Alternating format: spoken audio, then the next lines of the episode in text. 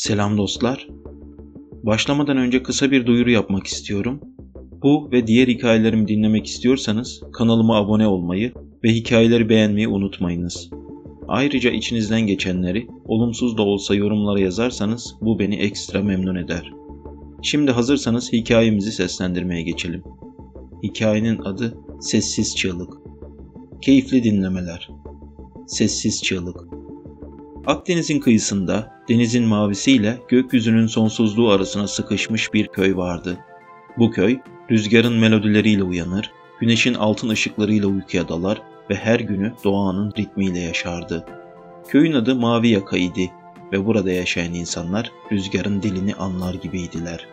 Köyden hayli uzakta eski bir su değirmeni vardı. Değirmenci, 60'lı yaşlara merdiven dayamış görünüşlü, kendi başına çalışan, yanına hayatı boyunca bir kez bile olsun yardımcı almamış olan birisiydi.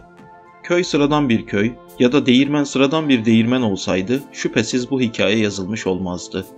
Bu köyde ve değirmende yaşanan bir olay sebebiyle köy, civardaki köylerden, kasabalardan bile biliniyor, tanınıyordu. Olay şuydu. Vaktiyle köyde yaşayan bir ailenin genç kızı okula diye gidip bir delikanlı ile kaçmıştı. Kızın babası bu durumu kaldıramadı, içkiye vurdu kendini. Gece demedi, gündüz demedi, içti. İşte bu adam kızı daha kaçmadan köyde birisiyle alışveriş etmişti. Ancak başına gelen talihsizlikten sonra elde avuçta ne varsa alkole yatırdığından alışveriş yaptığı komşusuna borcunu ödeyemedi. Bugünlerden birinde komşusu yine borcunu istemeye geldi. Verecekli olan sarhoştu ve alacaklıyı kapıdan kovdu. Ama alacaklı laftan anlamıyordu. Hatta birkaç da küfür savurdu borçlu komşusuna. Sarhoş adam duyduğu bu küfürlerden sonra tüfeğini kaptığı gibi komşusunun peşinden seyirtti. Adamı evine kadar kovaladı ve onu evinde öldürdü. Jandarma emrindeki manga ile geldiğinde sarhoş adam çoktan kayıplara karışmıştı. Jandarma çavuşu muhtar ile merdivenleri tırmandı, eve geldi. Girişte, holde bir köşede 18-20 yaşlarında saçı başı karışmış bir kız duruyordu. Kız başını iki eli arasına almış oracıkta sessizce ağlıyordu. Jandarma çavuşu kıza şöyle bir başını kaldırıp baktı. İçeri yürüdü. Sarhoş tarafından vurulan adam salonun ortasında boylu boyunca yatıyordu. Ortalık yerde halı olmasına rağmen kan gölü olmuştu ve ağır bir şekilde kan kokuyordu içerisi. Jandarma çavuşu ve muhtar ölüyü yokladılar. Ardından aşağıya inip bir tutanak düzenlediler. Jandarmanın işi böylece bitmişti. Fakat çavuş iki ailenin karşı karşıya gelebileceğini düşünerek Ispartalı bir onbaşını evin etrafında nöbet tutması için geride bırakmıştı. Bu asker Cumali adında 21 yaşında, gariban, geride yalnızca anasını bırakıp vatani görevini yapmaya gelmiş biriydi. Olayın olduğu köy dahil 7 köy daha vardı himayelerinde. Bir yıldan fazla süre buralarda yapmıştı askerliğini. Şimdi de çavuşun emrine uyarak evin çevresinde gezinmeye başladı. Bir süre sonra ölünün uzaktan akrabaları ve köyün erkekleri cenazeyi almaya geldiler. Ağıtlarla, gözyaşlarıyla indirdiler ölüyü evden. Yıkadılar, öğle namazından sonra da toprağa verdiler. Adamın kızı bu anlarda dili tutulmuş gibi içini çeke çeke ağladı. Babasını tabutla götürürlerken elini uzaklaşmakta olan tabuta doğru uzattı. Boşluğu kurcaladı eliyle. Başka da bir şey yapamadı. Zaten babasından başka da kimsesi yoktu genç kızın. Annesi o daha 5 yaşlarındayken komşu köyden bekar bir delikanlı ile kaçıp gitmişti. Babası ve o. İkisiydiler sadece ve artık babasını da alıp götürmüşlerdi. Sarılıp ağlayabileceği, dayanak olarak görebileceği birisi de yoktu. Amcaları vardı ama onlar da babasının sağlığında dahi uğramazlardı evlerine. Asker Cumali bu kızı görünce ona vurulmuştu. Sorup soruşturmuş, adının Huriye olduğunu, kızın babasının başına gelenleri, anasını, her şeyi öğrenmişti. Ve kıza acımıştı. Amma görür görmez vuruluşundan, amma kızın çaresizliğinden olacak, köyde görevi bitip de kasabaya gidene kadar üzgün bir yüzle dolanıp durmuştu etrafta. O günden sonra da gerek devriye attıkça, gerekse olay olup da köye gelip gittikçe Huriye'yi görmüş, onunla konuşmayı başarmış, fırsatını yakalayınca da kıza duygularını açıvermişti. Huriye bu asker oğlana önceleri mesafeli dursa da süreç içinde onun samimi hallerini görüp merhametli ve duygulu karakterini tanıdıkça o da onu beğenmişti. Ve Huriye'nin babasının ölümünden 3 ay kadar bir zaman geçtikten sonra sevgili olmuşlar, Cumali'nin askerliği biter bitmez evlenmeye karar vermişlerdi. Ancak onlar temiz bir aşkla bunları düşünürlerken Huriye'nin amcaları başka hesap peşindeydiler. Kızı köyden varlıklı ama engeli bulunan birine satmışlardı. Kelimeye dikkat ediniz. Vermişlerdi değil, satmışlardı. Bu olay Cumali tezkeresini alıp da anasının elini öpmeye ve ona Huriye ile aldıkları kararı müjdelemeye gittiği sırada yaşanıyordu. Cumali Huriye'yi de beraberinde götürmek istedi. Ama genç kız babasının mezarda da olsa bir başına bırakamayacağını söyledi delikanlıya. Ne var ki Huriye amcalarının niyetini öğrendiği gün Cumali ile gitmediğine pişmanlar olacak fakat iş işten geçecekti. Genç kız bir gayret Cumali ile olan münasebetlerini anlattı amcalarına. Fakat amcalarının bu durum umurlarında olmadı. Onlar aldıkları paraya bakıyorlardı yalnızca. Huriye yaşadıklarına inanamıyor, ne yapmalı düşünüyor, bir yol bulamıyordu. Defalarca kez evden kaçacak, gidecek oldu. Ama nereye? Kimin yanına gidecekti? Sığınabileceği bir ev, ona sahip çıkacak birisi mi vardı? Amcalarının kötü niyetini kime anlatsa kızı hak verdiler. Hal böyle olsa da kimse bir şey yapmaya yeltenemedi. Aradan birkaç gün geçti. Huriye dört gözle Cumali'yi bekliyordu. Ancak o gece olanlar oldu. Amcaları kızı sattıkları zengin, engelli oğlanı kızın yaşadığı eve soktular. Huriye engelli olanı evde, karşısında görünce ne yapacağını bilemedi. Kaçmak istedi kaçamadı, gitmek istedi gidemedi. Ertesi sabah oğlanın babası ve Huriye'nin küçük amcası Huriyelerin evine geldiler. Fakat ev görmeyi umdukları gibi değildi. Engelli olan kızın yatak odasında, yerde, kanlar içinde yatıyordu. Huriye ise yoktu ortalarda. Aradılar, taradılar onu. Ancak bulamadılar evde. Nereye baksalar kız yoktu. Cumali tüm bunlardan habersiz bir şekilde olayın yaşandığı günün ertesi günü geldi köye.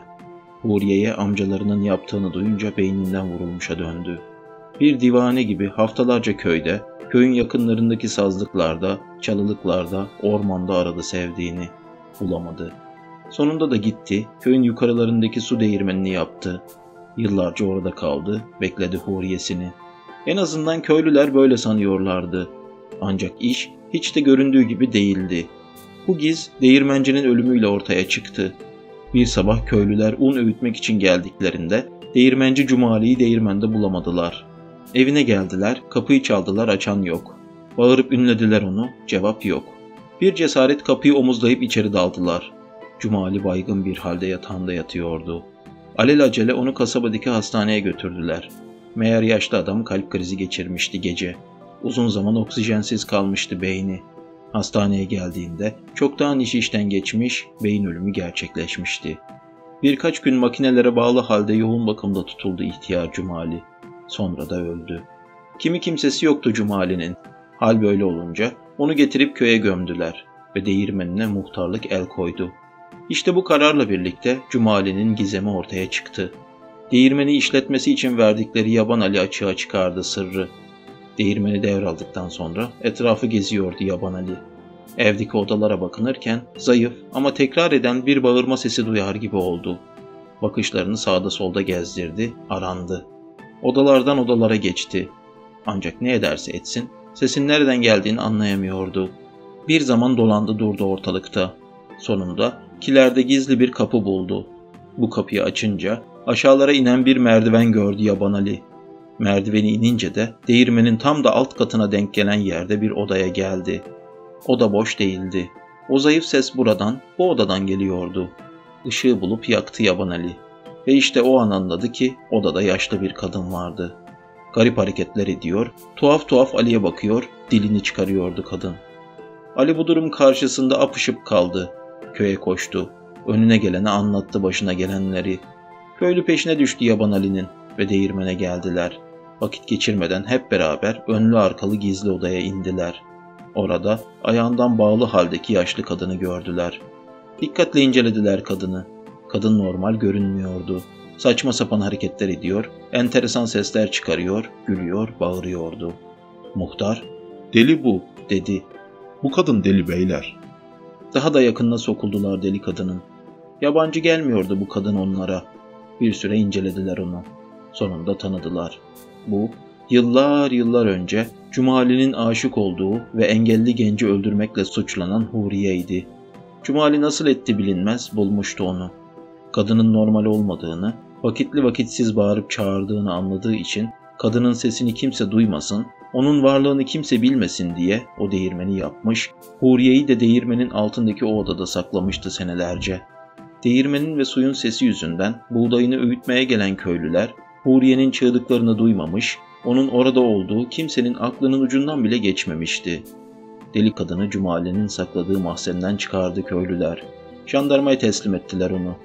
Birkaç hafta mahkemesi görülene dek tutuk evinde kaldı Huriye. Mahkeme deli kadını akli dengesinin yerinde olmayışından ve delil yetersizliğinden serbest bıraktı. Bırakmasa ne yapacaktı zaten?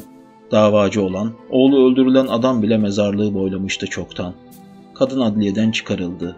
Jandarma onu aldığı yere, köye geri getirdi. Getirdi getirmesine de ihtiyar kadının kimi kimsesi yoktu ki köyde. Ne olacaktı şimdi? Muhtar ve ihtiyar heyeti toplanıp Huriye'ye ne yapacaklarını konuştular. Sonunda Huriye'ye köyün misafirhanesinde bir oda verdiler. Kimseye zararı olmayan bu kadına köylü el birliğiyle baktı. Onu yedirip içirdiler, yıkadılar, pakladılar. Sahip çıktılar ona. Huriye olandan bitenden pek haberdar değildi haliyle. Konuşamıyor, arada bir belli belirsiz gülümsüyor, gece olunca da sabaha kadar bağırıyordu. Bazı günler odasından çıkıp gidiyor, onun peşine düşüp onu takip eden kadınlar oluyordu köyde. Hep aynı yere, köyün mezarlığına, Cumali'nin başucuna geliyordu yaşlı Huriye. Onu orada birisi fark ederse alıp götürüyorlardı kaldığı odasına. O, yine bir süre sonra aynı yere, mezarlığa geliyordu. Yüzünde acı ve hüzünlü bir bakışla, elindeki değneğini dürterek Cumali'nin mezarını eşeliyordu her seferinde. Kim bilir, belki Cumali'yi kaldırmak istiyordu yattığı yerden, belki de o da Cumali'nin yanına yatmak istiyordu. Son